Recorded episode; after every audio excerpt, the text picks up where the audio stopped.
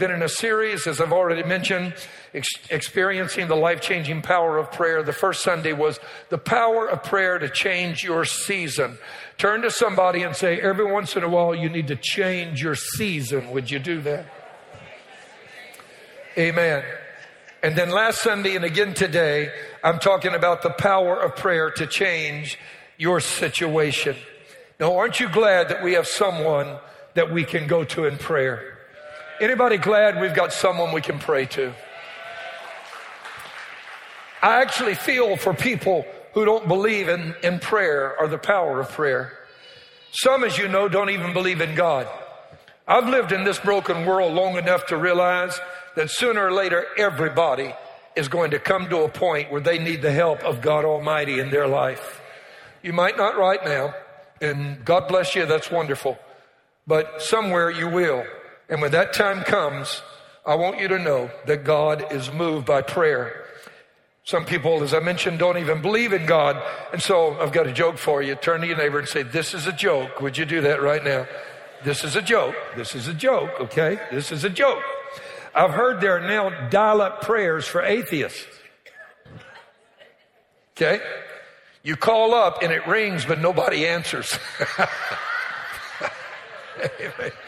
That's a rough place to be in life. I'm turning to our text, Luke 18, and I'll give you a moment to find it. Thank you so much for coming to be with us today. Um, I actually was in the office with a hair dryer drying down my suit. I preached that hard this morning. I'm serious. I did. If you saw me after the first service, I was a mess. And it was the weight of the message more than it is. It is a little warm up here on this stage today, but it, more than that, it's the weight of the message that I'm carrying right now. And I've learned that during the many years I've been in ministry, some messages carry a heavier weight than do others. This is one of those. In Luke 18, verse 1, then he spoke a parable to them that men ought to pray and not lose heart, saying there was in a certain city a judge who did not fear God nor regard man. There was a widow in that city. Now, many parables are simply made up stories, but this, many scholars believe, comes from an actual life experience, an actual widow, an actual need, an actual city that she was in, and the judge, it was a magistrate in that area. Some even believe it might have been Pontius Pilate. And this widow came to him saying, Get justice for me from my adversary. Do you know we have an adversary? Turn to your neighbor and say, You have an adversary. Would you do that? And no, ma'am, I didn't mean your husband either. Amen. Wasn't talking about your wife, sir. Amen. And he would not for a while. The judge would not. But afterward he said within himself, Though I do not fear God nor regard man, yet because this widow troubles me, I will avenge her, lest by her continual coming she weary me. Then the Lord said, Hear what the unjust judge said. And shall not God avenge his own elect who cry out day and night to him, though he bears long with them? I tell you, he will avenge them speedily. Nevertheless, when the Son of Man comes, will he really find faith on the earth? And then in 1 Thessalonians 5:17, three profound words, pray without ceasing. It's unfortunate that some of us come from a background that believe the only time you're praying is when you're on your knees. That is one place to pray. You enter your closet to pray.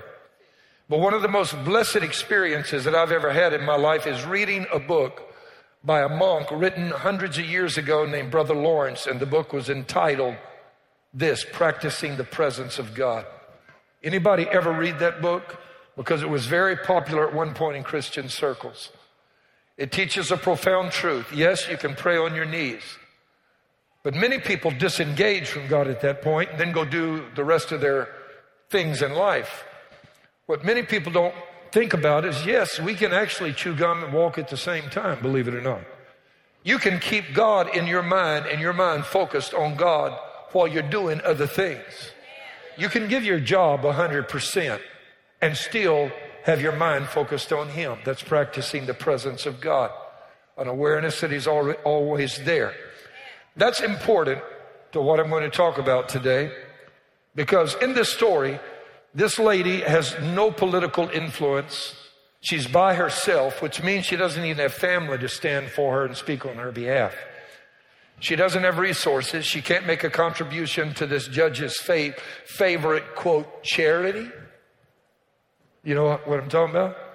She can't make a contribution to his campaign, give him a little money under the table, do those kind of things. I'll tell you an interesting fact. I'm in and out of Africa a lot, and this happens all over the world and even here. But in some places in Africa, there's so much money under the table that has been stolen by government officials that they artificially inflate the values of real estate to such a point that the poor people of the country can't even afford to have land. And the reason is, is because used to they could put that money in offshore accounts. Now you can't carry it. Anything $10,000 above and above, the bank tracks it, right? And not only that, you carry it out in an attache. They're currency sniffing dogs in the airport. You ever see these dogs? Everybody thinks that's for drugs. No. Mm-mm. A lot of them are currency sniffing dogs looking for illegal money that has been bilked and stolen and put under the table. I hear people complain about this all the time. I've talked to officials and government officials in other countries as well. Well, listen, this lady didn't have anything to give to this official. And so he's determined, I have nothing to do with her. I, I don't want to hear it. I don't want to waste my time. I don't fear God. I don't fear man. If it's not, it's not a question of me doing what's right because I just don't even care. If it doesn't benefit me, not interested. And this lady kept coming every day. And here is where many believers misunderstand this story. They think God is comparing himself to this unjust judge. That's not true. God is actually contrasting himself with this unjust judge. He's juxtapositioning his divine nature against the corrupt and fallen nature of this man that is wicked to the core. And this wicked judge says, I'm going to grant this woman her request simply because she's coming so much, she's wearing me out. And the Lord said, If he, in all of his wickedness and lack of sympathy and concern, can be moved by her plight and give her her request because she refuses to let go and continues to come, how much more will a heavenly Father who actually loves us so much that he would give his only begotten Son to save us, how much more can he be moved to act on our behalf? And so the Lord is saying that if you'll just hold on, he will answer you speedily. But he said the problem is he's not sure when the Son of Man comes that he's going to find faith in the earth. And the reason is, is because many of us have a tendency to look at our God like this unjust judge. We think we're trying to persuade him. We aren't. And I'm going to get into a realm of prayer today where you're going to discover you really do have an enemy that wars against you. I want to pray. Father, I ask that you would open the word to our understanding, transform us by the power of your word today, and let your word forever impact our lives. In Jesus' name. And everybody shouted and said, Amen. The first week I began to talk about this. I talked about the power of, of, prayer to change your season. And then last week I introduced you to this fact that there are at least 12 types of prayer that are mentioned in the Bible. 12. I've never known of this being taught anywhere. It's something that I feel like God revealed to me in prayer my personal devotions. And I even wrote a book about it. It's in the bookstore if it will assist you in developing a prayer life. And I might say that all proceeds from the book go to the building fund. I don't get anything out of that. So I can mention this and be altruistic and pure in mentioning the book and not this not be a commercial because I actually want to help you learn to pray. Last week I talked about the seven devotional prayers. Devotional prayers, as I mentioned a moment ago, affect your vertical relationship with God. And I talked about how you enter his gates with thanksgiving. The analogy is the tabernacle. You enter the gates into the courtyard of the tabernacle with thanksgiving. Then you come into his courts with praise. But back there, there is, there's the holy place. And then beyond that, there's the holy of holies. You don't stop here. You enter his gates with thanksgiving, into his courts with praise. Then you come to the holy place. And right inside, there's the Word of God and the candlestick. and between them, there's an altar of incense. That altar of incense represents intercession. And it literally moves the incense behind, it goes, drifts behind the veil where the Ark of the Covenant is, and that is where the divine presence of God is at. That's the most holy place. Now, here's what I want to show you. So many people shout their prayers from out here. They don't take the time to get close to God, move in in a progression to get near to God. And they're shouting, Hey, hey, hey, God, help me out. I have a need. These seven types of devotional prayers actually bring you into the presence of God. That's what the worship team did for us a moment ago. And this is significant. The seven types of devotional prayers are prayers of thanksgiving, laudatory prayers of praise, prayers of contrition, prayers of petition, and then prayers of dedication, and then prayers of commitment, which are actually prayers of consecration. And then there are prayers of intimacy, and these are worship prayers. The Old Testament word for worship is shabak. And what it literally means, as I mentioned last week, is to put your head and press it on the floor so that your heart is now elevated above your head. And what that means is simply this. There will be situations you're going to encounter in life that will shake your devotion. You've got to keep your heart elevated above your head. You'll look at a situation and you'll say, I don't see how anything can help it. And you'll become discouraged. But when you have a heart that's wholly devoted to God and you're, it is above your head, your intellect, you hear what I'm saying? Then you know that God can do all things. I wish I could hear an amen. And I want to say this. In the course of these times when you're challenged, the enemy will even say, ah, that stuff doesn't work. And you got to realize because of your heart that is elevated above your head, you see, that God can do things even when you can't understand them with your head. He can still do them. Oh, Lord. After the last service today, it was remarkable. We had a whole conference room full of people, and I'll say this to our first time guests. And anytime that you're a first time guest here, we love to invite our first time attendees. If I haven't met you yet, to please go out the hall all the way to the left and down at where I'm pointing right now, there's a conference room. And I take three to five minutes after a service to meet our, our visitors. Three to five minutes, not because I don't have more time, but because I don't want to make you wait too long. I want to let you go do what you need to do. But we don't want to pass like two ships in the night and not get to know each other. And so it gives me an opportunity to introduce myself to you and meet you personally. It's amazing the number of people that have come to this church that tell us, you know, I attended this church and that one and that one and never once even had a chance to meet the pastor. And it's hard for me to be able to, to believe that that goes on, but I know it does. I want to get to know you. And while we were there today at the end of the service, you should have heard miracle after miracle after miracle that people were telling that God did in their lives. From a six year old boy with a brain hemorrhage that, was dying, that God healed, to another man that died and was resuscitated, and the doctors kept him alive on life support and told his family after two days, we got to disconnect him. And they prayed, and when they prayed, he suddenly went and came to. And he was in that room back there telling his story. A number of stories like that that, are, that were profoundly moving. You see, if you can understand devotional prayer, it positions you vertically to be able to then pray strategic prayers, which are horizontal. You see, vertical prayers are between you and God. But strategic prayers reach outside of you to touch people and situations. They can transform governments. Hello, somebody. They can cause societal transformation and revival. They can reach around the world. Strategic prayers are not limited by geography.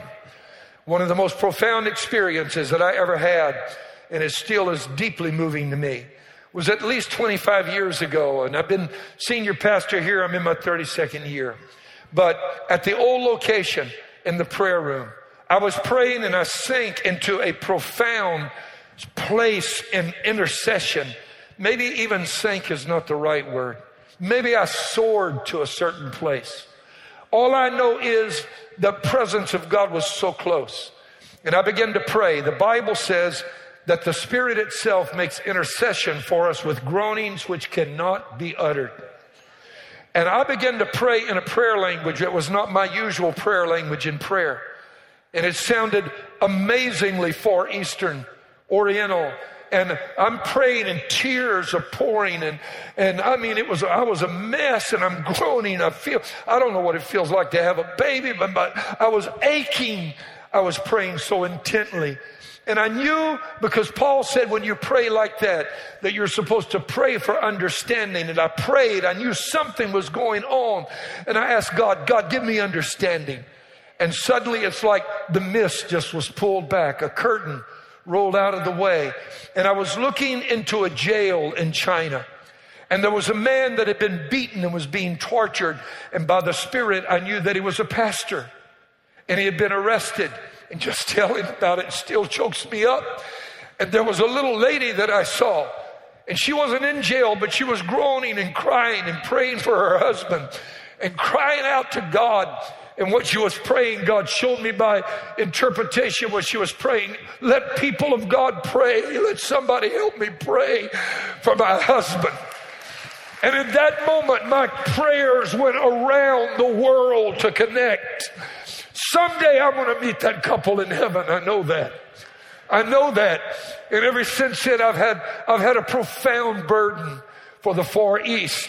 It's a difficult place to get into, but I'm deeply moved by the Far East and I pray for them to have revival. You ought to see some of these videos on YouTube about revival in, in China. I, I watch them and tears stream down my face. You see, what happened is I moved into a strategic kind of prayer. This was not vertical, this was horizontal. And it reached beyond the geographic restrictions of my space, as it were, and invaded even another nation on the other side of the world. Went where I could not go behind prison bars and found a little lady that I could not have found among one and one half billion Chinese.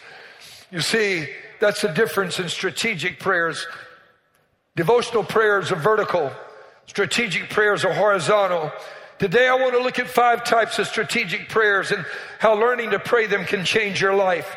The first is prayers of intercession. That's what I was doing. I was in intercession. Intercessory prayers are among the most powerful prayers one can pray. And the word intercede means to stand between. You can stand between man and man in intercession. Brothers in conflict, family members in conflict, divorce, children alienated from parents. Intercession is to stand in between. But you can also stand between the enemy and man. And you can say, ah, that's as far as you go, Satan. You can't touch my family. You can't have my kids. Get out of here with your, your stuff about divorce. You're not wrecking my home and my marriage. Uh uh-uh, uh Satan. That's intercession. And the third thing you intercede between is God and man. And that happens in one of two ways, or maybe both ways. One is when you stand and plead, God, save this person, and your prayers draw God and man together. Hello, somebody. And another is sometimes you stand between God and man when that person over here is deserving of judgment. And you say, wait a minute, God, let grace come instead. Let mercy come. Let mercy come, God. Show mercy instead of judgment. You can literally stand between God and man and you can cause revival or you can ward away judgment.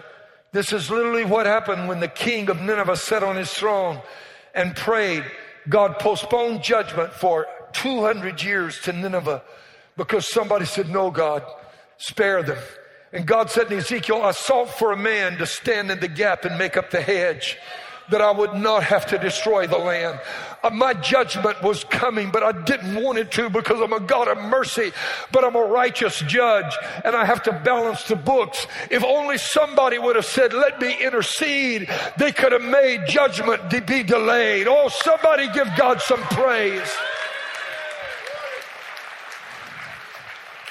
That's what Christ does for us.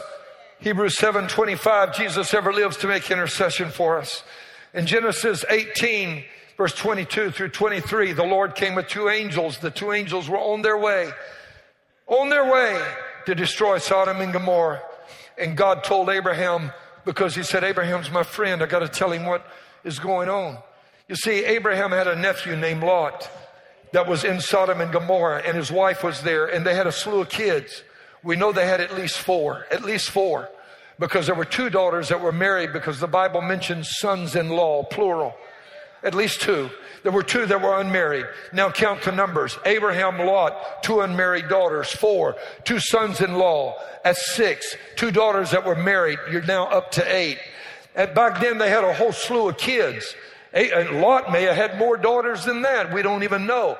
But we do know that when God told Abraham what was going to happen, the Bible said Abraham went into intercession and said, if there's 50 righteous, will you spare it? And worked all the way down to 10. And at each place, God said, yes, I'll spare it if there's 50. I'll spare it if there's only 45. I'll spare Sodom if there's only 40. All the way down to 10. And Abraham stopped at 10. I used to wonder why. And then it occurred to me. Abraham thought, I've got at least that fam- number of family members there. And I know they're, they're living for God. They got to be. I taught them right. And so I can spare the city just because of my own family that's there. He had failed to take into consideration the corrupting influence of a wicked society. Don't you overlook the elements of society that are trying to corrupt your family, your children, your marriage, and even your own life. Hello, somebody.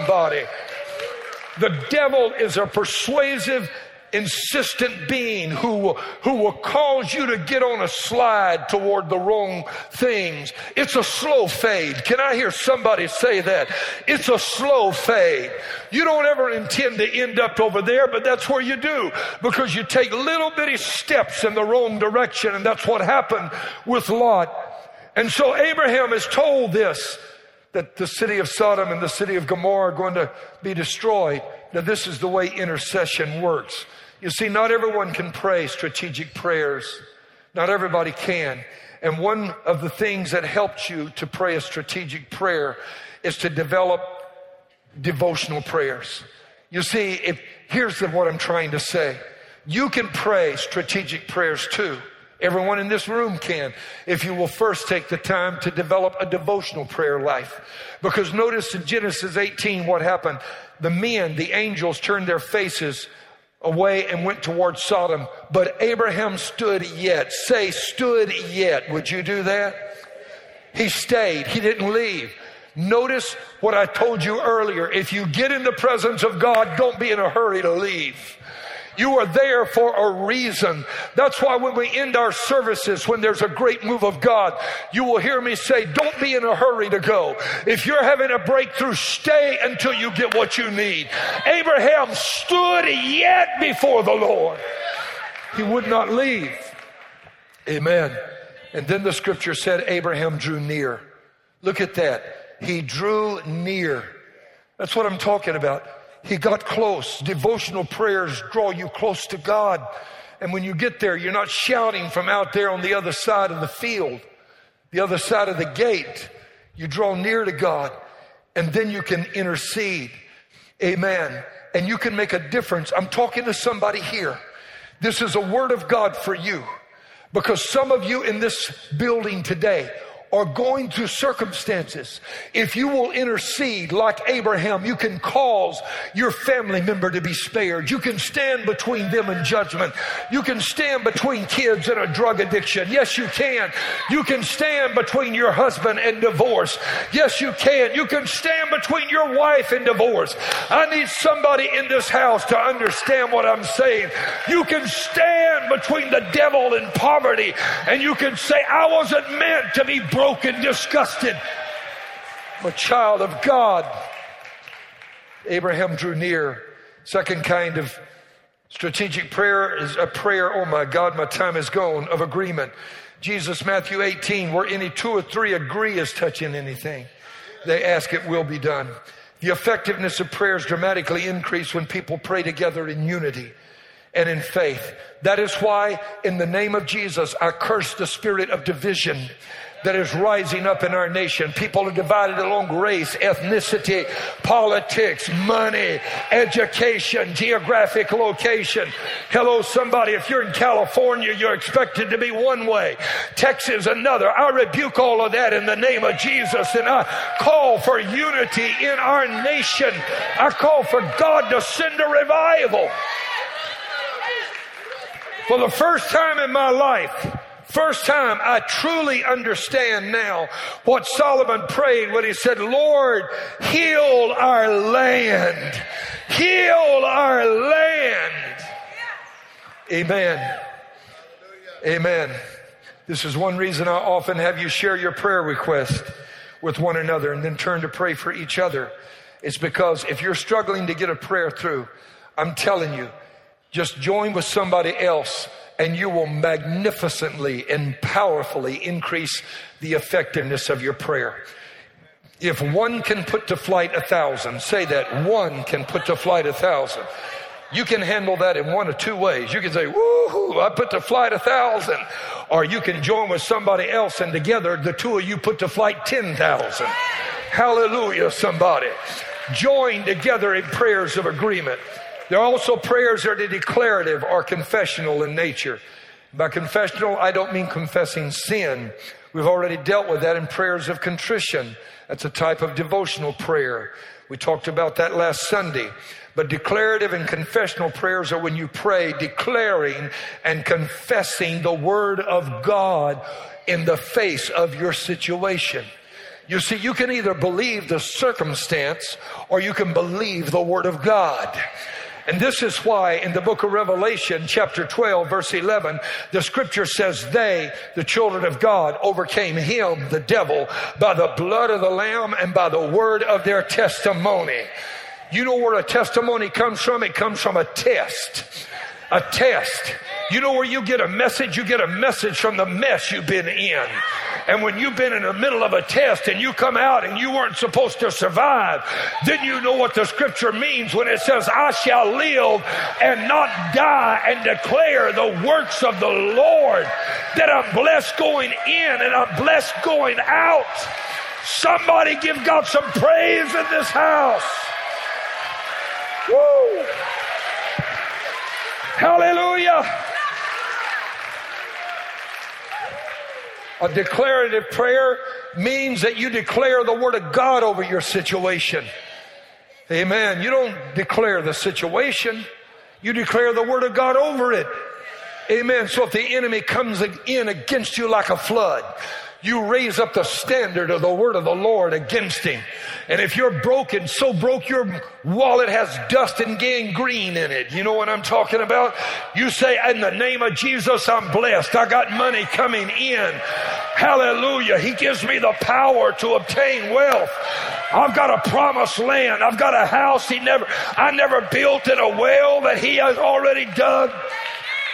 You declare the word of God in the face of the adverse circumstance. Amen. An example of this, and we go to it quickly Psalms 91. And I've changed the pronouns in this because what it says is because, you, you, look, let, let's go. He who dwells in the secret place. That's what it says in the King James. Let's take the he out because that's third person. All right. Now what I want to do is I want to talk, I want to put our personal pronoun there. I want you to quote it with me or it's going to take too long. Because I dwell in the secret place of the Most High.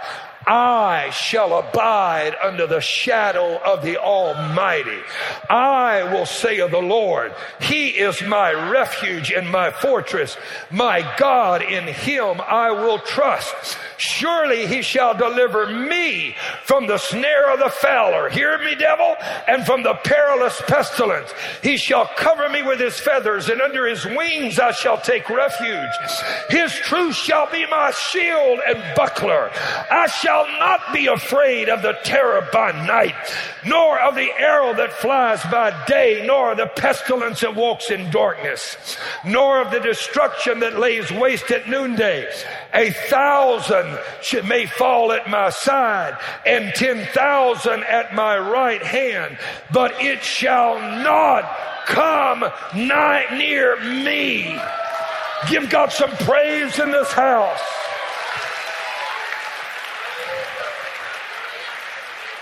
Lord, I feel the Holy Ghost here. Only my eyes shall look and see the reward of the wicked because I have made the Lord my refuge, even the most high my dwelling place. No evil shall befall me, nor shall any plague come near my dwelling. For he shall give his angels charge over me to keep me in all my ways. You hear that, enemy? You take your divorce stuff and get out of here.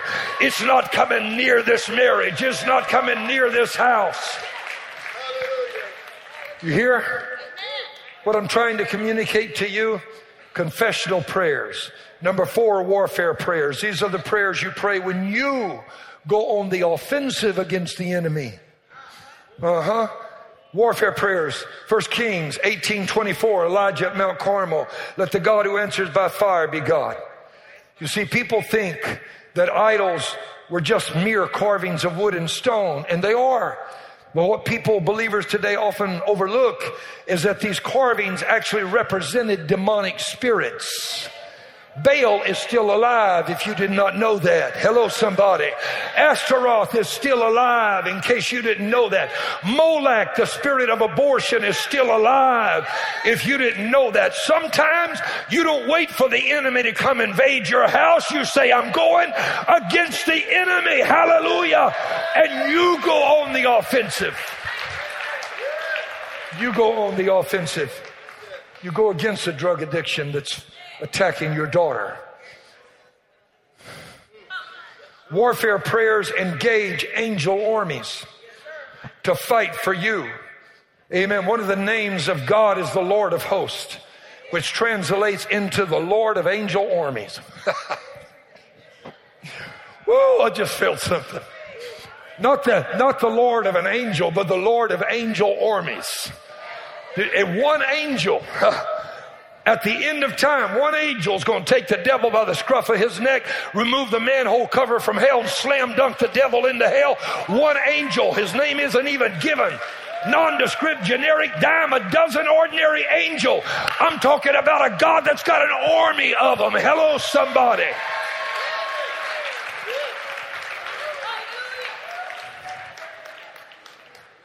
Warfare prayers cause angel armies to fight for Jehoshaphat when he was attacked by the combined armies of Moab and Ammon.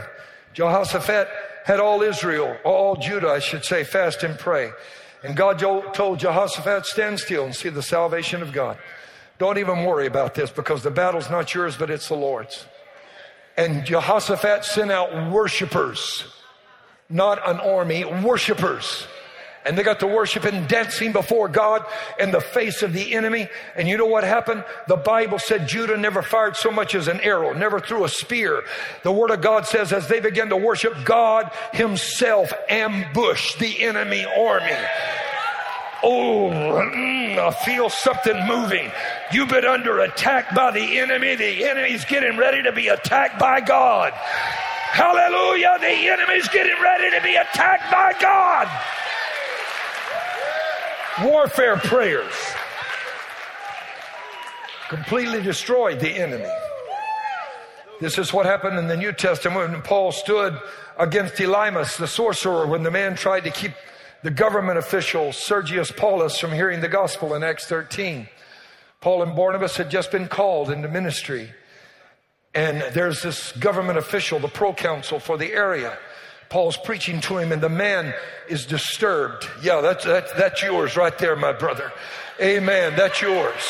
Ambushment against the enemy. God, I feel the Holy Ghost in this house. Hallelujah. Somebody give him praise right now. Woo.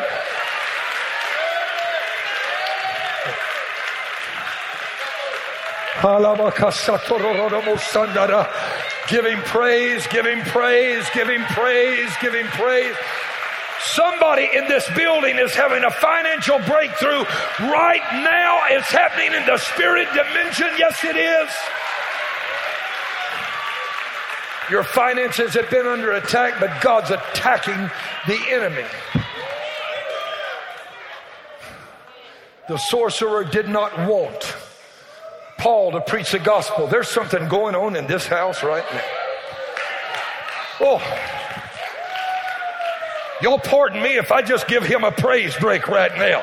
I feel the Lord in this house. I got to tell him I love you. I love you. I love you. I love you. I love you.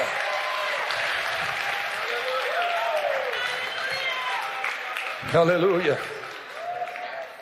And the sorcerer tried to stop Sergius Paulus from hearing the gospel. And Paul rebuked him and said, God is striking you blind right now. You know what God can do? God can strike your enemy in their tracks. God can curse your enemy where they stand. Yes. Woo!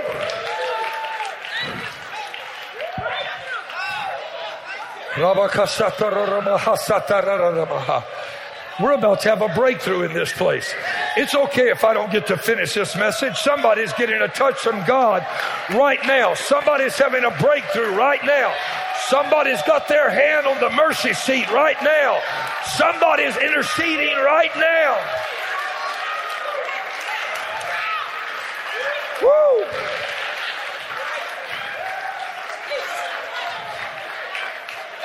The Bible said that Saul, who is also called Paul, filled with the Holy Spirit, looked intently at this sorcerer and said, Oh, full of all deceit and all fraud, you son of the devil.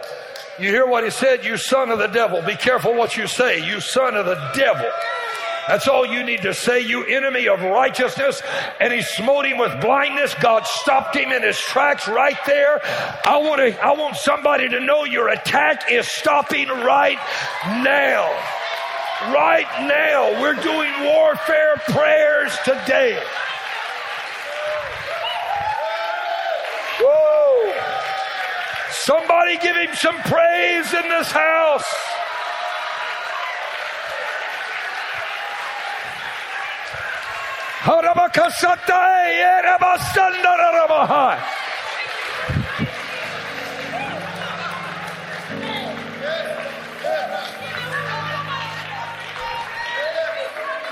The final form of prayer are governmental prayers. Governmental prayers. I'm not talking about praying for the leaders of our communities and our countries though the Apostle Paul instructed us that that is what we indeed should be doing. 1 Timothy 2, verses 1 through 2. Pray for those that have the authority, government officials, and so forth. You pray for them. Stand with me right now. He didn't say pray that God will strike them dead either. You hear what I'm saying? Hear, hear what I'm talking about. Let's get rid of the hate. Let's get rid of the hate. Let's bury the hate. Let's get rid of the animosity. Let's get rid of the division. Let's get a hold of God. Let's make a difference. Let's intercede.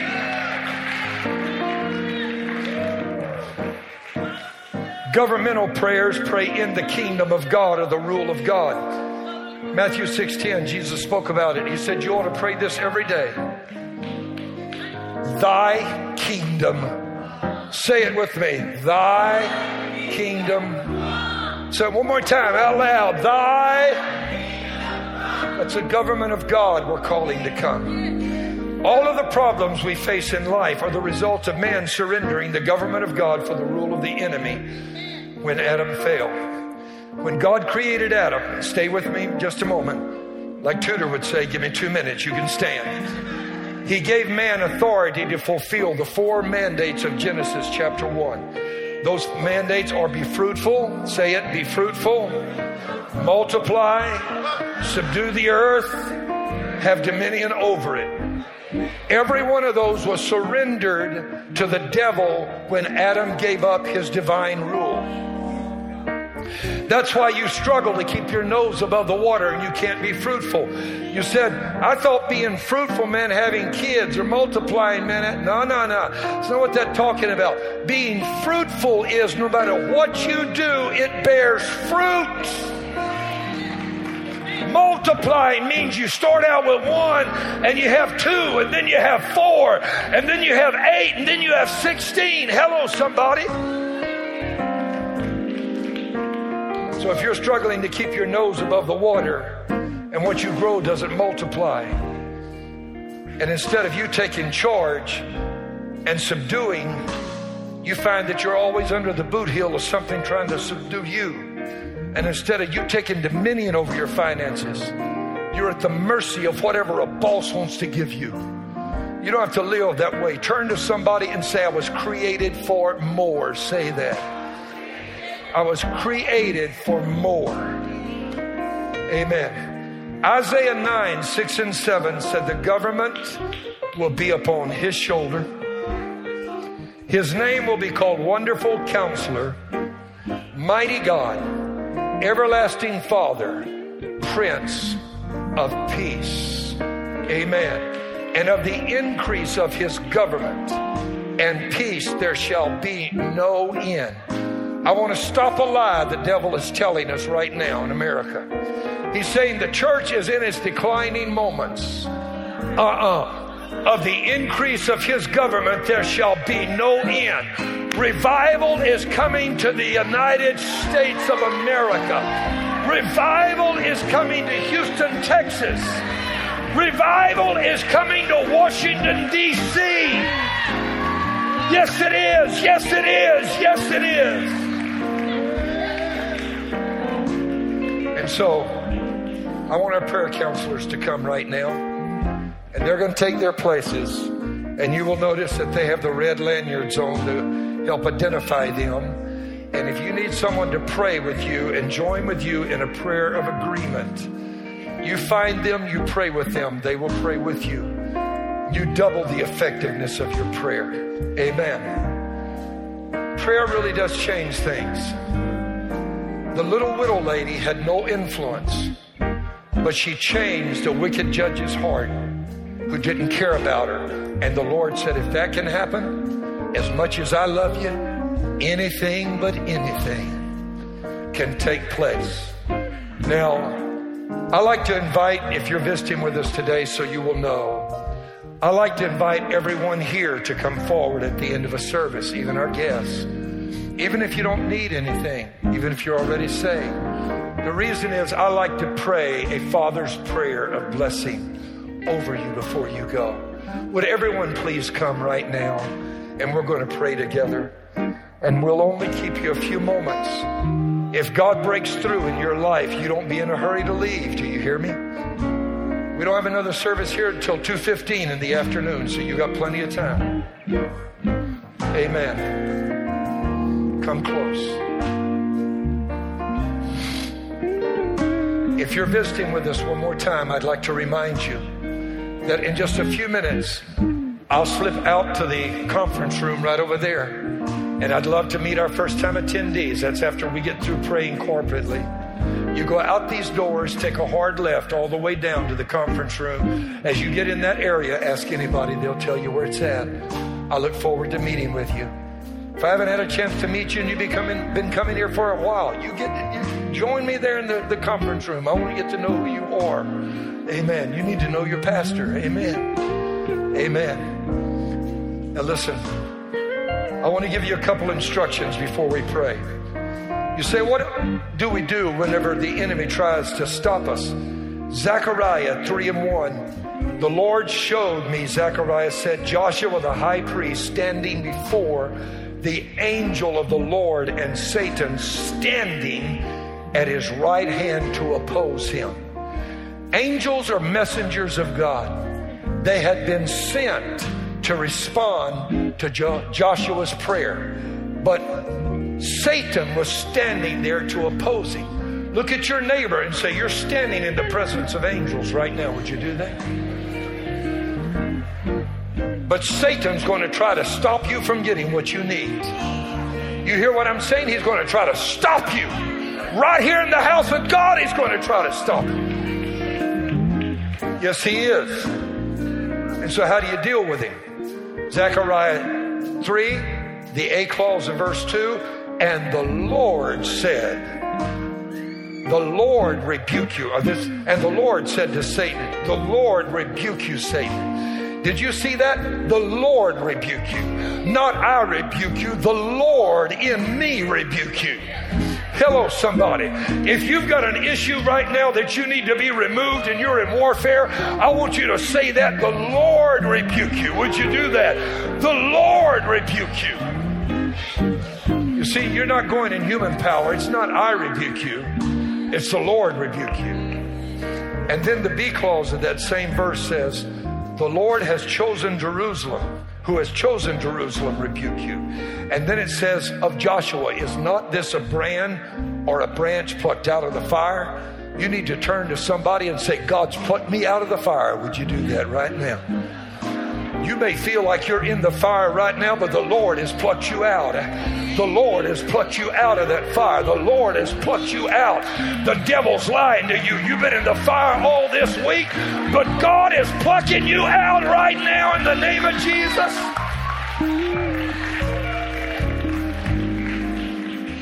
I know I'm holding you just a moment. But I got to tell you a story. Anybody ever hear of a guy named Kim Clement? Could I see you? South African evangelist. We had him preach for us years ago. He was preaching in Georgia, and a real estate agent named Michael Crotts and his wife were there. And he called Michael out and he said, The Lord is calling you to be a United States Senator. And you're going to have a son named Caleb. Michael Crotts had already been feeling he needed to get involved in politics. And on the basis of that word, he started campaigning. He was campaigning when he dropped dead outside of his hotel in Georgia as he was on the campaign trail. Wife was with him. They rushed him by ambulance to a hospital. He was without a heartbeat for 34 minutes. Ask any doctor in this building you can live for four minutes without blood, uh, without oxygenated blood. Six minutes, your brain dies. Seven minutes, it's irretrievable. Hello, somebody. You can't even come back and be a vegetable at that point. He was without oxygenated blood and without a heartbeat for 34 minutes. And they declared him dead in the emergency room. And the doctors told Mrs. Crotts, You can come in and you can see your husband before we take him away. She went in there and she said, Michael, in the name of Jesus, God spoke a word over you. You're to be raised up and become a United States Senator. We're supposed to have a son named Caleb. I'm not making this up. She created such a scene, the doctor called for security to have her removed. But she pulled out of their grasp, and like only a wife can, some of you guys know what I'm talking about. She looked at him and said, Michael, I said, get up out of that bed. You're going to live and not die. God has a word for you. And when she said that, the machines went crazy. And he came back to life. And he served as a U.S. Senator at least four terms. I want you to know God hears and answers your prayer. Ah, anybody in this building have something they need to touch God for right now?